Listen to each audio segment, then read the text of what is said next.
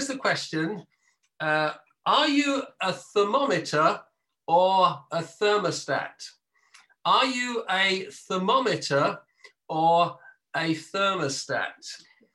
We live in a digital age. Imi reminded us right at the beginning about could we do without our mobile phones for a day, let alone a week? Uh, we are screen people.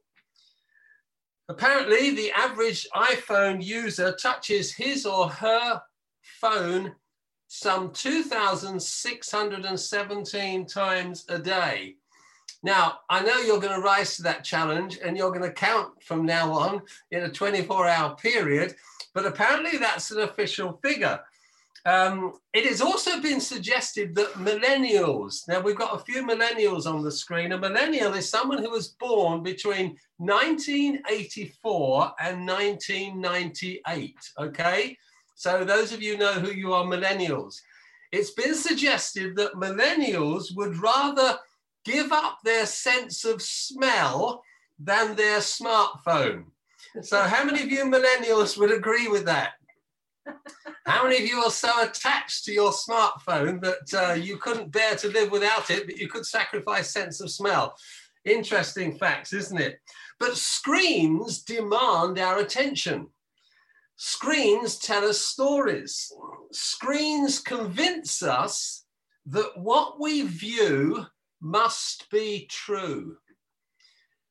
I've come across a, a really good book just recently. My, one of my sons uh, recommended it. It's called Faith for Exiles, and it's all about Christians living in a digital age. It's based on research, and this is something from the book. It says Many of us turn today to our devices to help us make sense of the world.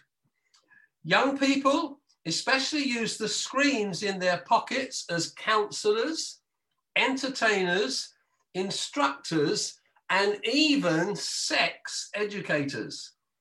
Why build up the courage to have what will likely be an awkward conversation with a parent, pastor, or teacher when you can just ask your phone and no one else will be the wiser? That's the reality of the world in which we find ourselves. You see, screens influence and shape our thinking. Screens track our interests and preferences. Again, another quote from this book, Faith for Exiles, it says, algorithms. Now, I must admit that sometime last year I didn't know what an algorithm was. I heard people talking about it and now I understand.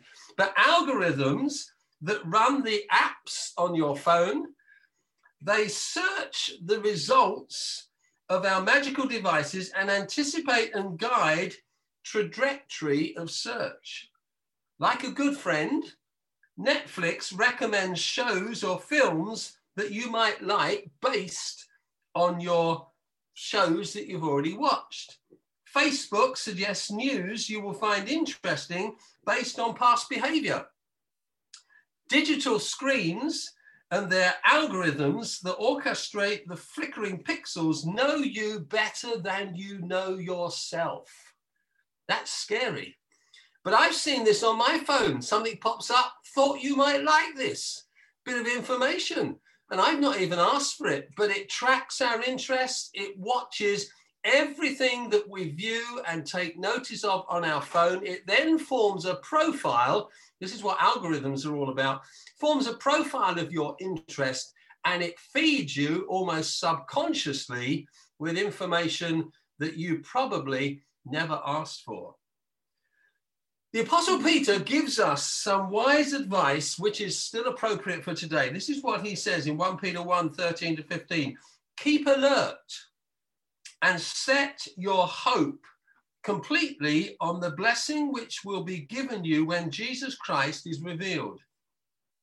Be obedient to God and do not allow your lives to be shaped by the desires you had when you were still ignorant. Instead, be holy in all that you do, just as God who called you is holy. Paul takes up a similar thought in Romans 12 when he says, Stop imitating the ideals and opinions of the culture around you. but be inwardly transformed by the Holy Spirit through a total reformation of how you think. This is the reality of the world in which we live. It wants to cunningly shape us and mold us into its way of thinking and behaving. However, we can just measure the temperature of our world or change the environment by taking control. In other words, we can either be thermometers or thermostats. Thermometers measure the temperature, thermostats change the environment. Your life and mine is a story. But is, is it a story that, like a thermometer, reflects the temperature of the world around you? Or does your story, does the story of your life behave like a thermostat by bringing change, changing the atmosphere, changing the environment in which you find yourself? Because Jesus calls us to be a people who make a difference in the way that we live our lives. The passage that Adam read to us from Luke chapter 10, 25 to 37 is, of course, a very well known story. We call it the story of the Good Samaritan. It is so inspiring that in 1953, a vicar in London named Chad Varah wanted to do something specific to help people who were contemplating suicide. So he founded a helpline that could be accessed through dialing 999, which the Daily Mirror later called Telephone Good Samaritan. And subsequently, it became known as the Samaritans, which of course we are all familiar with and the great work that they have done over many, many years. But it came out of a Christian who was inspired by this story that we have before us today. Now, Jesus told this story in order to answer the question that was posed to him by an expert in religious law who simply said, Who is my neighbor? And the story illustrates perfectly well the difference between behaving like thermometers or thermostats. We've got a Jewish man who makes a journey from Jerusalem to Jericho. And in New Testament times, this was a notorious journey which was known as the way of blood. Because if you made this journey, you certainly risked your life. It was frequented by robbers. It was a downhill journey towards the Red Sea. It was barren, it was rocky, and it covered a distance of some 18 miles in desert like terrain. We find that the man in the story that Jesus told is seriously attacked and robbed. He's left half dead. The Greek, that literally means he's left to die. That's how serious his injuries were. And by chance, a priest comes along and he acts like a thermometer because he measures the situation and then deliberately avoids getting involved especially because a priest could be classed as contaminated or unclean if he came in contact with a dead body.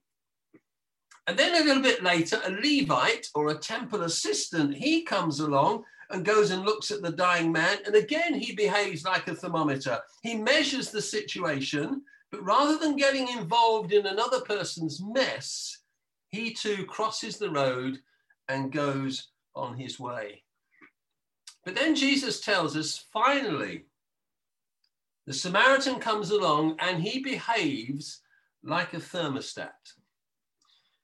And I noticed from the story that Jesus told that we've got an image that thermostats or thermostatic people, that's a nice phrase, isn't it? Thermostatic people.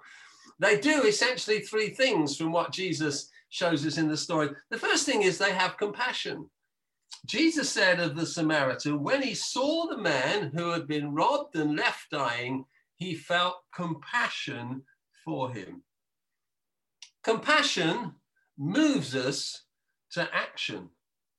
Like a thermostat, compassion has the power to change an environment or change a situation.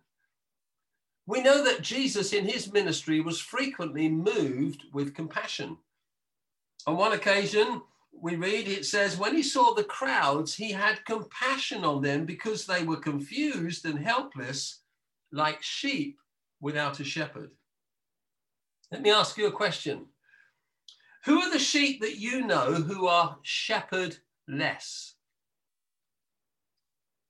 Sheep without a shepherd are vulnerable they're vulnerable to attack and they can stray into all sorts of dangers. And Jesus had compassion for these vulnerable people that he constantly mixed with during his time here on earth.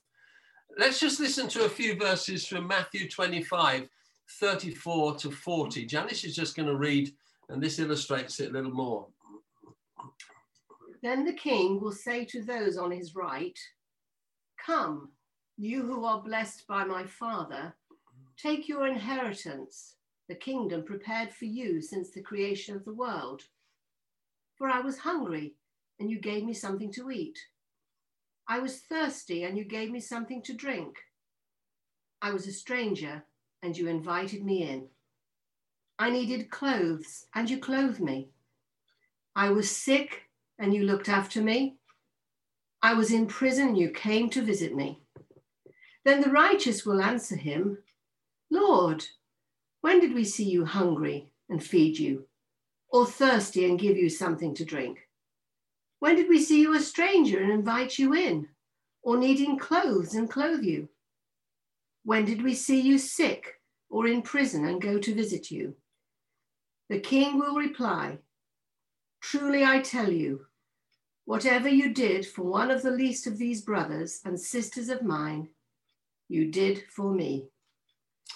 Great. Here's Jesus just giving us a beautiful illustration of what compassion is. Compassion moves you to action. And he's talking about doing simple, practical things, reaching out to people in need. And as they did that, they were literally doing it for him and to him. Mother Teresa picks up a phrase that Jesus used here. Jesus said, As you've done this to the least of my brethren, so you've done it to me. Who is the least of Jesus' brethren? What does that phrase mean? Mother Teresa picks it up and she says, The least of my brethren are the hungry and the lonely, not only for food, but for the word of God. The thirsty and the ignorant, not only for water, but also for knowledge, peace, truth, justice, and love the naked and the unloved, not only for clothes, but also for human dignity, the unwanted, the unborn child, the racially discriminated against, the homeless and the abandoned, not only for shelter made of bricks, but for a heart that understands, that covers, that loves, the sick, the dying destitutes, and the captives not only in body, but also in mind and spirit, all those who have lost all hope and faith in life, the alcoholics and the dying addicts, and all those who have lost God, and those who have lost all hope in the power of the Spirit. These are the least of my brethren. And we live in a world where we see people like that every day. We connect with them, we bump into them.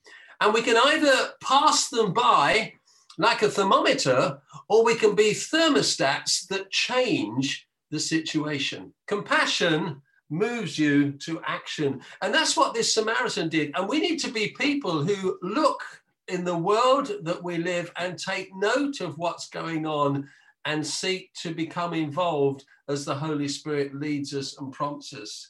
But then also, we notice from the Jesus telling the story that this uh, Samaritan man, uh, the, the thermostat offers engagement, not only compassion, but engagement, because the Samaritan went over to him, and the Bible says he soothed the man's wounds, bandaged him up, and took care of him. The problem with our digital age is that it promotes disengagement. All right. I don't know if any of you are looking at your phones now. Some of you have got your heads down, so you could be looking at your phones. But the problem, the problem you're taking notes. They? But, but you see it all the time. If you're on the bus, if you're on the train, if you're traveling, people are on their phones, they disengage. Nobody talks to one another. And that's what screens do. They take you into your own world and they cause you to disengage from the world that is round about you. I've often preached in church and people have their phones. Now, they could be trying to tell me I'm reading my Bible, but they might be playing a video game. They might be answering their emails. They might be sending a text. I have no idea. Because what the digital age does, it causes you to disengage from the world around you. This Samaritan didn't disengage. He behaved like a thermostat. He decided, I can change this man's environment. And the problem with disengagement is that it just shuts our eyes to the world around us. This Samaritan man had his eyes open. He disregarded his own safety. He disregarded the fact that this Jewish man who was lying dying actually discriminated against Samaritans. There was big discrimination between the Jews and the Samaritans. But this man didn't take it personally. This Samaritan saw someone in need and considered that he could do something about it. He disregarded his own personal cost. He was aware of his world and he engaged with it. The priest and the Levite, they knew the law very well. They knew the law says, love your neighbor as yourself. But rather than engage with this dying man, they decided he was a lost cause and they went on their way. You see, loving our neighbor means stepping into their mess, stepping into their world, stepping into their failings, stepping into their situation and finding out if we can change their environment for the better. Max Lucado, he said this I will be kind to the poor for they are alone. I will be kind to the rich, for they are afraid. And I will be kind to the unkind, for this is how God has treated me. And we need to remember the kindness of God. We need to remember how God engaged with us. The Bible says that when we were without hope, Jesus came and died for us.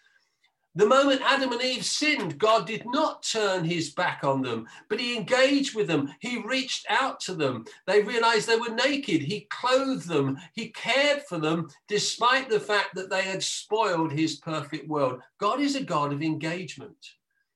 And we need to make sure that we are a people who engage with the world around us. And by the power of God's Holy Spirit in us and through us, make a difference so that people see Jesus in us. So Jesus teaches us here that if we like thermostatic people are people of compassion, they're people of engagement, but finally they're people who show mercy. Because at the end of the story, Jesus throws it back to this uh, teacher of religious law and, and, he said to him, now, now, which of these three people was a neighbor to the man who was dying at the roadside? And the expert in the religious law, he says, well, the one who showed mercy. And then Jesus comes with this punchline you go and do the same. Mercy is literally undeserved kindness. That's what mercy is undeserved kindness. And Jesus said, Blessed are the merciful, for they will be shown mercy.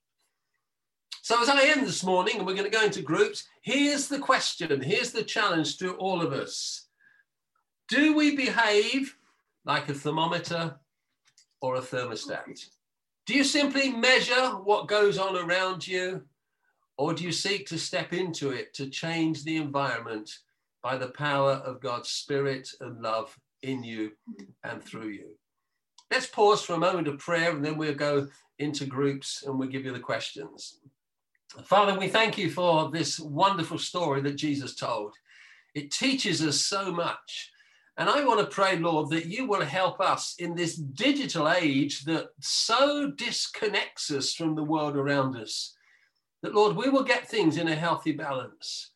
And uh, as we want this year to be a year of mission, as, as we want to win people, as we want to reach out to people, as we want to change people's world, I pray that by the power of your Holy Spirit, you will prompt us and give us eyes to see what you see so we can step into people's situations and bring your love, your comfort, and your hope.